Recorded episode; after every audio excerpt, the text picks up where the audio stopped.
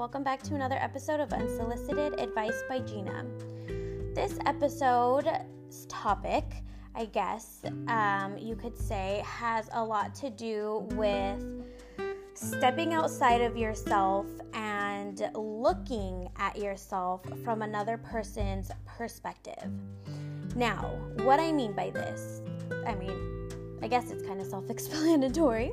However, what I'm saying is when you look in the mirror, you see a certain version of yourself, right? You it may have changed over the years. Different situations may have made you think of yourself in different ways. You may have loved yourself, hated yourself, loved yourself again, all of the above.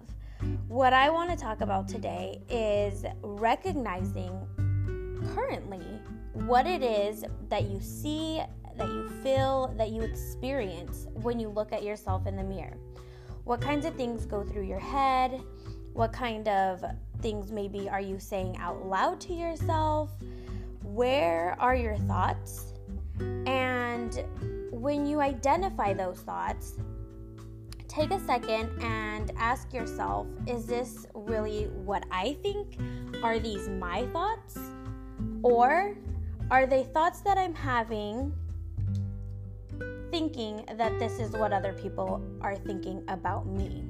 So, for instance, looking in the mirror and thinking, oh my gosh, my cheeks are so chubby. Am I really thinking that about myself? Or am I thinking that that's what people are saying about me? Now, this is something that can be very difficult to differentiate because it can be something that maybe you initially thought this is what other people are thinking but you've thought about it for so long that you have believed that thought yourself. So you might be a little confused and not really sure did this stem from my own thoughts or is this just something that I thought other people look at me and this is what they say, this is what we, you know, what they think when they look at me and now I I believe this of myself. Right? I was realizing that that is something that I do because while I may not have the best self esteem or the highest, you know, uh, confidence, self confidence out there, I realize that I tend to look at myself as if I'm somebody else, right? Like if I'm going to be out and about and I saw myself, how I would be judging myself. Which the irony of that is, while yes, I may make some judgments here and there about people I see, and no, that's not the nicest thing, it's the truth. At the same time, never would I say these things to anybody, right? And, you know, some people will, and, you know, as I say, you do you, boo. but I think I've also mentioned it actually in another episode as well, just about you know, things that we maybe say to ourselves that we're thinking about ourselves and whatnot, but we know that we would never ever say them to our friend, right? Like you would never look in the, or you may look in the mirror and think, oh my gosh, my cheeks are so chubby, but you would never tell your friend, oh my god, girl, your cheeks are so chubby, right? Like you just wouldn't do that. So why do we do it to ourselves? Taking that a step further, which is what this podcast is about, is really thinking about these ideas that you have. And were they, again, actual thoughts of your own? Or were they things that you're maybe that have been said to you? Or possibly things that you have just thought well if somebody saw me this is probably what they're saying.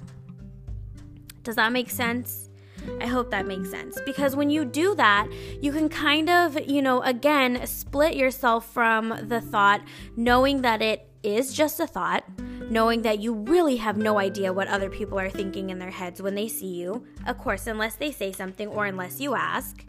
And it's pointless to do that, right? It's pointless for us to make these stories up because we're only lying to ourselves. And like I mentioned, when we're thinking this is what people are thinking, this is what they're saying about me, so on and so forth, you start believing them. They become your truth, even if they have no valid reason. There's no evidence of chubby cheeks or whatever, right?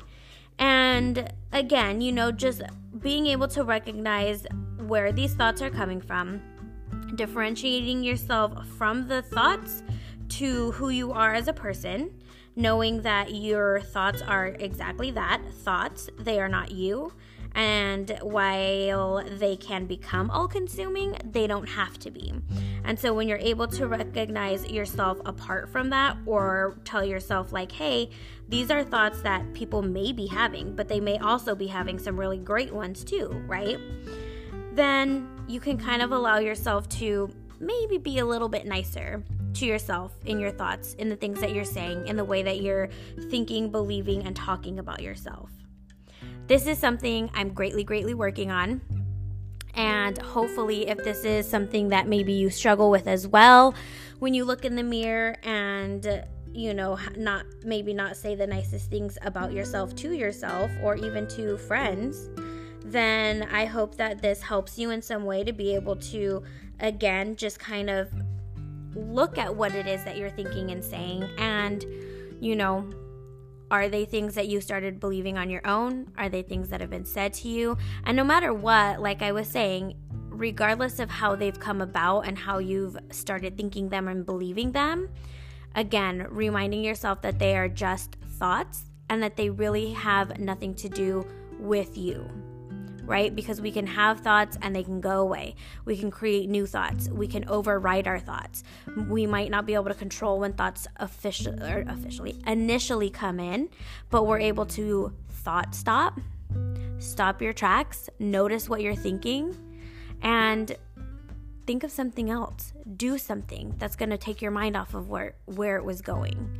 Call a friend, talk it out all the things from all the other episodes I've said, you know, being able to do all of that kind of stuff.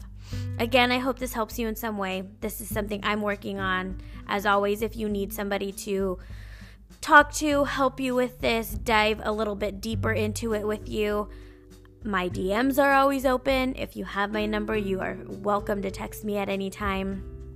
And at the end of the day, you do you, boo.